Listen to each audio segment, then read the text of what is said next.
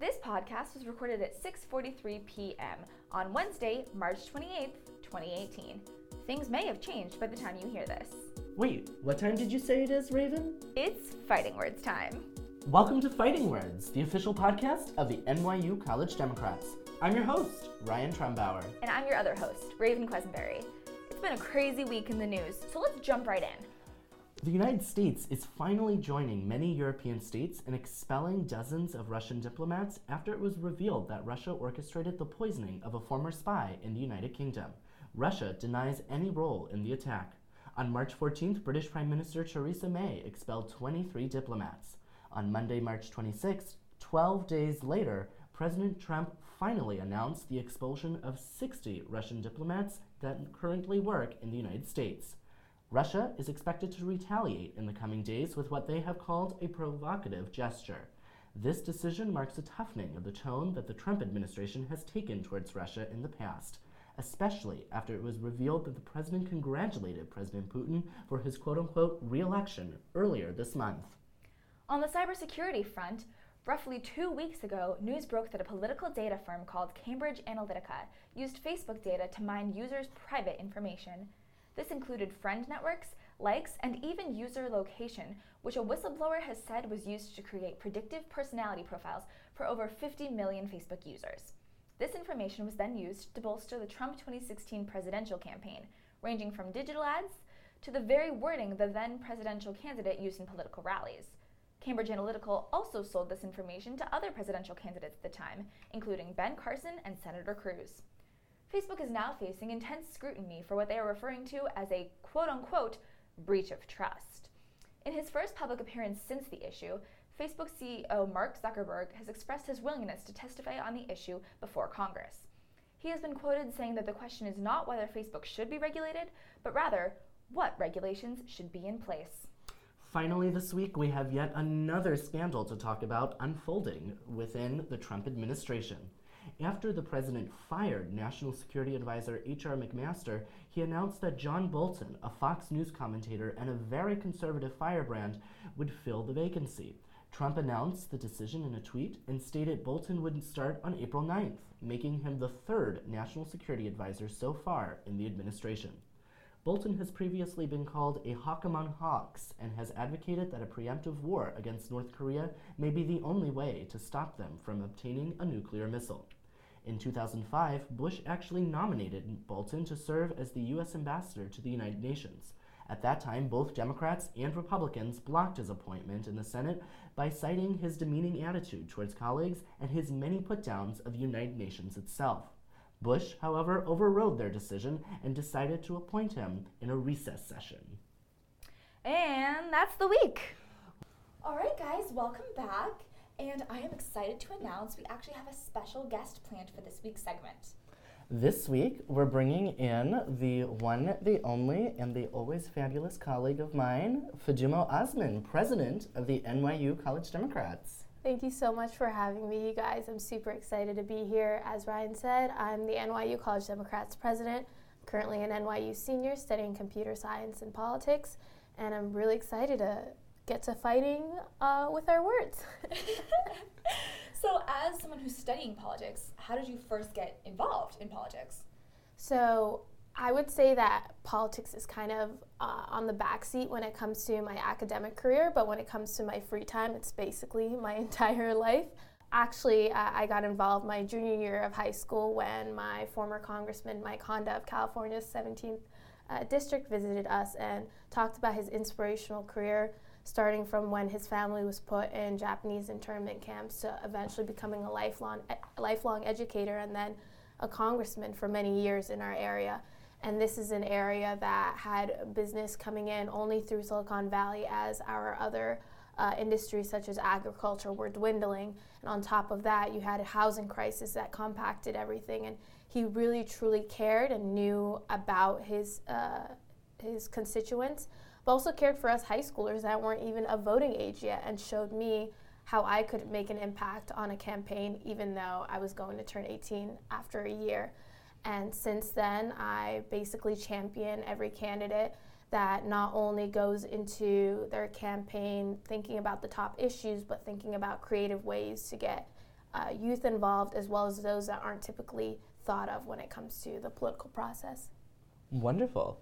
Um, so you mentioned, so you grew up kind of in a Democratic leaning area, so Democratic politics was something that was very prevalent. Um, what brought you to the NYU College Democrats specifically once you actually made it to NYU? So I always make the joke that I'm the definition of a coastal elite because I grew up in the Bay Area and then ended up uh, in a New York City school. But I was particularly tuned into the NYU College Democrats because I grew up in an area where we were comfortable growing up. Barack Obama was elected in seventh grade, and though I was really emotional at that moment, uh, after that it was kind of like, uh, okay, everything is all handy dandy. And it was sort of like that when I first entered college, but then I met the NYU College Democrats that were talking about housing issues and homelessness and everything that was going on in New York City that was an absolute top of line issue, but a lot of Democrats weren't looking into it because we had a great mayor, we have a great governor, etc. and days. so, yeah.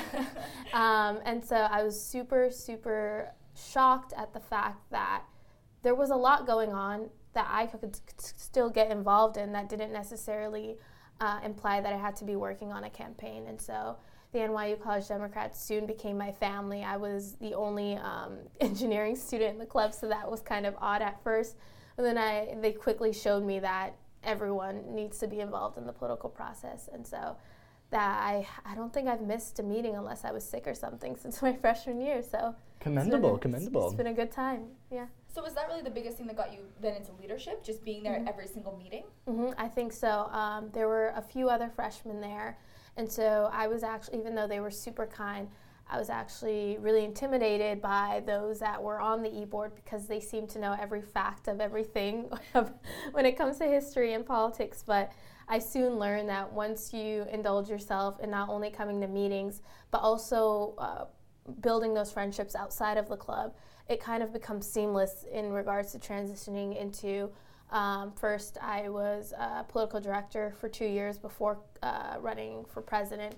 And within those years, I was able to learn about every single position on the board and also uh, work outside of the NYU College Democrats and was actually um, deputy and then communications director for the College Democrats of New York. And that wouldn't have happened without joining the NYU College Democrats first. How has the club kind of changed since you were a freshman? And do you see any connection between how the ideology of the club has changed and the National Party at large? Oh, absolutely. So, like I said, uh, it was kind of smooth sailing when I first started because uh, of our presidency at the time and uh, not too many contentious races going on. And I, I would like to believe that the Democratic Party was pretty similar in all of its aspect from the top to the bottom. But I think it was just because there hadn't been a situation yet for all of us to look at one another and question what do we believe, what do we agree on, what is our range. So I think once uh, the candidates for the 2016 election kind of came forth, uh, I, I, definitely saw a transition uh, in regards to Bernie and Hillary and what was going on there. And I was actually pretty proud because uh, even though it's pretty comfortable, it's not fun to be surrounded by people that agree with you on every single issue and don't push you either to one side or the other. And so, pretty quickly, I think our club was really humane in discussing our issues. Uh, we went to rallies for Bernie Sanders and we went to rallies for Hillary Clinton. And when the nomination came down, we all stood behind Clinton and started volunteering every week, even while pushing her, her and the party as a whole to the left on a lot of issues. And so, and I think we pushed our own club more to the left. We started um, co-sponsoring a lot of more uh, initiatives on campus that had to do with either affordability on tuition, raising uh, the minimum wage for student workers, uh, supporting uh, and also calling out our university when it came from anything from real estate to our campuses abroad. And that's something NYU College Democrats hasn't really done uh, my freshman and sophomore year. So I'm really happy with the direction we're going to, into. That's awesome. I do want to touch on the um, so that like Bernie Hillary tension within the club um, for those you know l- months leading up to the nomination. Mm-hmm. Do you think that's the biggest divide you've seen in the club since you've been involved, or has there been something else that like brought people to like butt heads a little bit more and have mm-hmm. more like interesting debates? Oh yeah, for sure.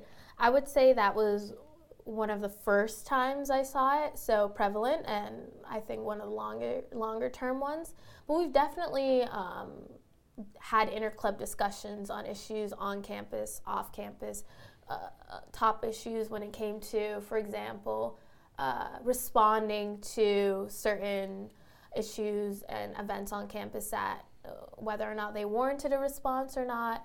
Uh, of course, we as an executive e-board, uh, Ryan, you know this very well, always want to represent our members first and foremost and don't want to make decisions on their behalf. No matter what we think, uh, it doesn't really matter because we have a club that comes first. And so I would say those are the issues and uh, that divide us the most. But in the end, we always not necessarily have to come to a complete agreement, but we recognize, and I think this is what matters the most. We recognize each other's feelings and each other's thoughts, and because of that acknowledgement, we can come at each other in a really respectful manner that lets everyone know that their opinions matter. Wow, I mean that's that's more than most people in real government can say. that was exactly where I wanted to kind of shift the conversation a little bit. Mm-hmm. Um, so you mentioned how at the local level with College Democrats, we are able to be Bernie fans or mm-hmm. Hillary supporters during the primary, mm-hmm. and how we still came together, and how mm-hmm. we were still able to foster conversation on both sides. Um, do you see that rhetoric at the national level within the Democratic Party right now? Or what is your kind of perspective on do we still see this kind of factional divide between those that supported Senator Sanders and those that supported Secretary Clinton? I would say it's still there, but not as prevalent as it was immediately after the nomination. I would say it was quite embarrassing and annoying and irritating as a college student to see all of these adults that couldn't get their stuff together and rally behind not only Clinton, but rally behind a lot of issues that both of them addressed um, quite equally. But because certain things overshadow others, we couldn't see that. Um, I would say I'm kind of concerned, not necessarily when it comes to local elections, as we mentioned, when it comes to midterms, but I'm really afraid of the major races and when it comes to choosing our next presidential MVP nominee, what's that going to look like? Um, we don't. I, I can't tell who. Are you leaning towards a particular candidate? That's the, the, thing. If you ask me, if you ask me, I couldn't even tell you at least like five candidates that I know are going to run for sure, or at least I would rally behind if they did run, which is sad because every other election year we should be able to do that. So I really hope um, because it's pretty quiet right now, the DNC is doing that internally and is reflecting and looking at each other like, we can't let this happen again. We have mobilized, and not necessarily they haven't mobilized, but millions have mobilized around issues. And if they don't hone in on that and they don't hone in on the incredible youth movement that is coming right now, youth that are about to turn 18 or just turn 18, then we're going to lose that incredible opportunity. And so it's it's getting there. Uh, they've been quiet, so I hope they're working on it. So speaking of the momentum that youth are kind of bringing to mm-hmm. uh, issues right now, mm-hmm. what are your thoughts on Parkland and the gun movement that's happening right now? Oh man, I was so at first I was shocked because these are children that just witnessed their classmates either die or get injured and they were immediately flung into the national spotlight and essentially became overnight activists. And I thought, they're 16, 17, 18, let them grieve. But I've done this before in which I grieve through activism, and that's how. Um, my freshman year, for example, I went to a lot of Black Lives Matter protests, even though I was feeling so crappy at the moment. And so I'm really glad that they were able to not only organize within a month such an incredible march this past Saturday, but they've had guidance guidances when it comes to um, elected officials come out uh, opportunities in which they've been on shows after show talking about who they'll vote for if they adhere to their demands. And they've also acknowledged and I feel like they're they're also incredibly strong because as we see on social media it's kind of been insane what the right wing has done to demonize activists like Emma Gonzalez for example and how they've kind of returned uh, that demonization with their own spunk as teenagers and just like use their own memes right back at them. and then instead of, and I think that's what's shocking to all of these adults is that they're not going to come into your meeting with a suit and tie and talk to you like a regular politician. No, they're going to talk to you like the kids that they are. And that's why they can't be stopped. And on, lastly, which I really admire them for, is that they've acknowledged that there have been other youth, like in Chicago and Baltimore, mm. that have pushed for gun reform for years and years and haven't gotten the same attention. And they've acknowledged their privilege in that and invited them to speak at the march on Saturday, for example, and have given them their platforms as well. And these are kids, like, you shouldn't expect them to be, I hate using the word, but woke about uh, everything. And they're trying their absolute best. They're doing more than any other, I think, um, adult activist has been really doing in regards to this specific issue. And so I admire them completely. I hope they're taking care of themselves and taking a break uh, every now and then in between this. But I think that we're going to see a lot of them either run for office someday, please do, or uh, push for really work for candidates that will push for these changes. Now, you were actually at the march in Washington, D.C. this past Saturday. Could you talk a little bit more about that experience? And as a follow up to that, do you, uh, do you think that this time is different? Do you think comprehensive gun reform will come out of Congress this time? So I like to regard myself as like a serial protester. I feel like I've been to DC way too many times this past year. And this was the most organized protest I've ever been to, whether in DC or in New York or wherever else I may have been at the, uh, when it comes to marches. And by organized, I mean just showing up, crate, thousands of crates of water handed out, um, maps um, when it came to, because I know a lot of people are worried about police presence and how that looks at protests, etc absolutely coordinated in which you felt the perfect balance of feeling safe but also not an overwhelming presence in which you felt like you had to like watch what you're doing or anything like that and on top of that of course the speakers um, of course uh, it always concerns me including uh, this also happened at the women's march as well where there's almost like a celebrity essence to the march because it's right. such an like a contentious issue and I walked in and I heard Kesha's TikTok and I was like, what is going on here? But I get it in regards to, of course, this was the most kids I've ever seen at any protest ever. And so showing that element to them, I think, was important instead of just being solemn, but also showing that it was a new day and that we are starting to do the work. The speech is incredible. I was in tears the whole time. Everyone's like, Are you good? I was like, Yes it's just incredible, again, like I told you, um, to see that these children that are still grieving to uh, and teens um, work on, come together and just speak rawly about how they feel and also what we can do next. I love walking away from every march knowing, okay, I can do this, like at least three things, and that will continue the movement rather than pat myself on the back and be like, I stood with some people for a couple hours. Uh, and in regards to feeling different, I asked this of others at the march too, whether they were organizers or parents and etc. And I think we all agreed that it felt different because usually the energy dies out because uh, it's us closer to adulthood that are uh, organizing the marches, and school gets in the way. And if you're if you have a family, etc. But these teens have school and after school is nothing. So, like, they have the time and the energy to keep pushing and keep demanding. And they've already shown that. And so, I feel like it's going to be different, absolutely. Um, and in the age of social media, where all of them now have verified profiles and are posting all the time, uh, it's not easy for them to disappear from our feeds and our attention. So I'm wondering, you said you like to walk away from a march with, you know, three things you can tangibly do. Mm-hmm. What are your three things this time? for this specifically, usually I think of, oh, I'm going to contact my reps or I'm going to see um, what places I could donate a couple bucks to since I'm still a student that isn't a big donor yet. But for this one, what I want to do differently is talk to local high school students because I haven't done that in New York City specifically. I've organized with students back home in the Bay Area but New York has been my home for almost four years now, and I've yet to walk in. Well, I've walked into classrooms, but not specifically asked them how does it feel not only when it comes to not being heard in regards to gun control, but it's post Trump. These students know I was 16, and when uh, Mike Honda walked, Congressman Mike Honda walked into my classroom and said, "Hey, I need your help," and I was like, "Whoa, you actually care."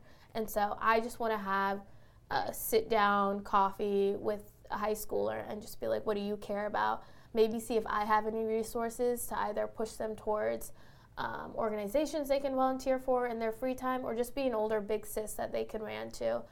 Um, let's see what else.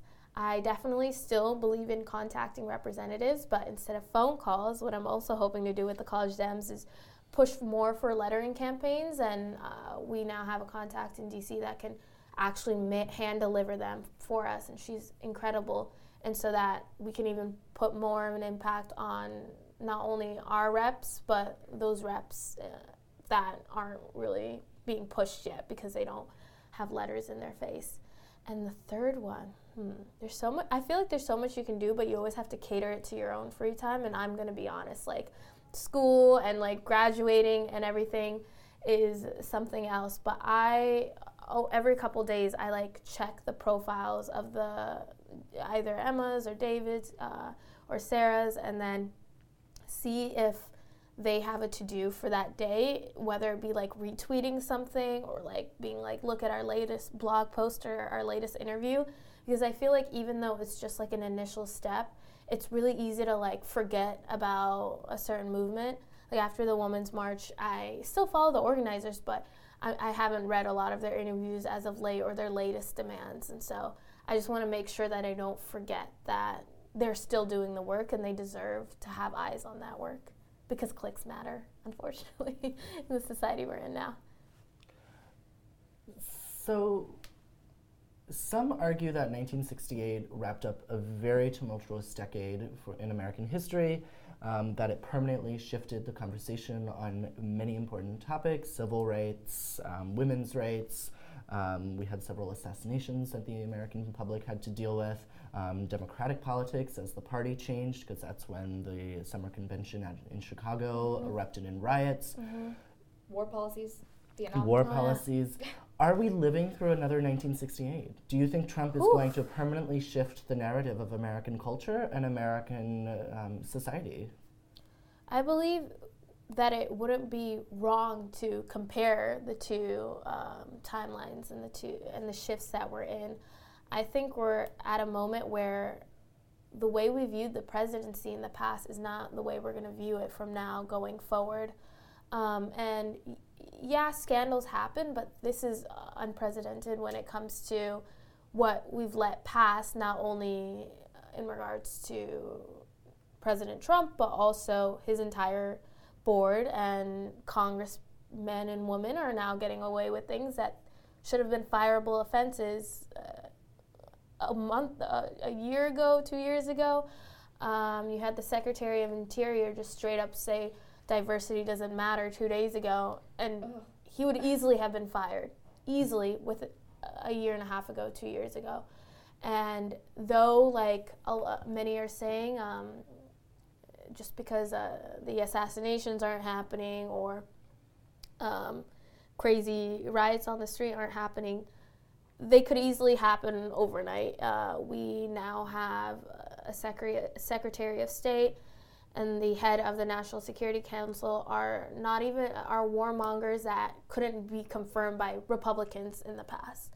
So if the fact that th- that basic fact terrifies me because um, who knows where we'll be in a year when it comes to foreign policy.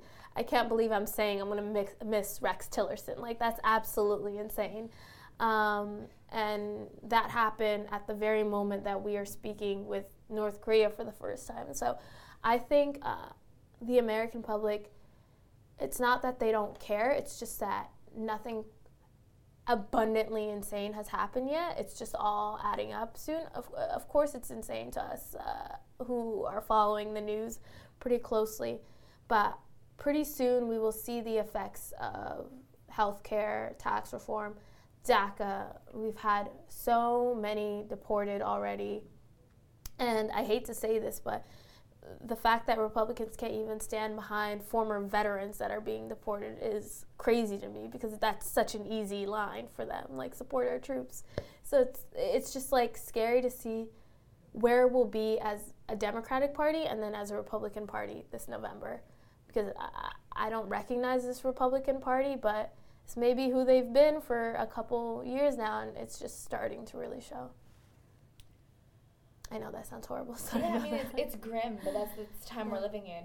Um, do you have a, like a word of hope or any action you'd like to you know bring light to for our listeners before we say goodbye? For sure. So I'm really corny, and when I feel really down, I listen to old Obama speeches because Oh. they really, uh, it's almost as if, not that he knew what was going to happen after his term, but he talked about hope in a way that was like not only hope in which, oh, he was elected, our first African American president, look at everyone uh, that can look up to him now, even more so. He talks about it as if things may get bad, but I think the way he describes it is the arch might be long, but it always bends towards justice. So I kind of question it sometimes. I'm like, come on, Brock, how long is this arch really? Like this is this is going on for far too long. But the way I yeah, the way I deal with it is one, listen to his old speeches. Two, uh, talk to my younger siblings. Like I love seeing like their faces, and my youngest my younger brothers are ten and eleven, and or just seeing school children out in New York City. It's like, okay, I might not feel like uh, there's that much hope left, but I have to for them at least. Like they're five, six years old, and then third, um, there's always work to do, and it's always going to be there no matter when you're ready to do it.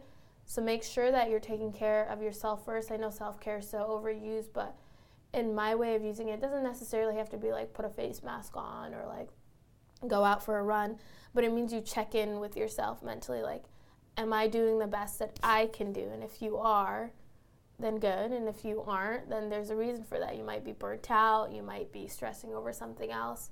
Um, but just keep a balance between doing work and then also deleting Twitter every now and then, and then just like having a weekend to yourself um, and talking with friends. Talking with friends, like uh, having the NYU College Democrats has been so therapeutic. And uh, it, it kind of sucks sometimes in high school when I didn't have friends to talk about politics with. And so, yeah, I would say that. Wow, I mean I feel inspired. So do I. Thank you so much for joining us, Fadumo. It's an absolute pleasure. Thank you so much for having me, guys, and congrats on the podcast. Thank you. you. Wow, it has been a crazy week. I know what you mean, but we had a great interview with Fadumo to wrap it up. This has been Fighting Words. I'm Raven Quesenberry. And I'm Ryan Trumbauer. Check us out next week in your feed on SoundCloud, Google Play, and Apple Podcasts. Thank you so much for joining us, and remember, stay engaged. And question everything.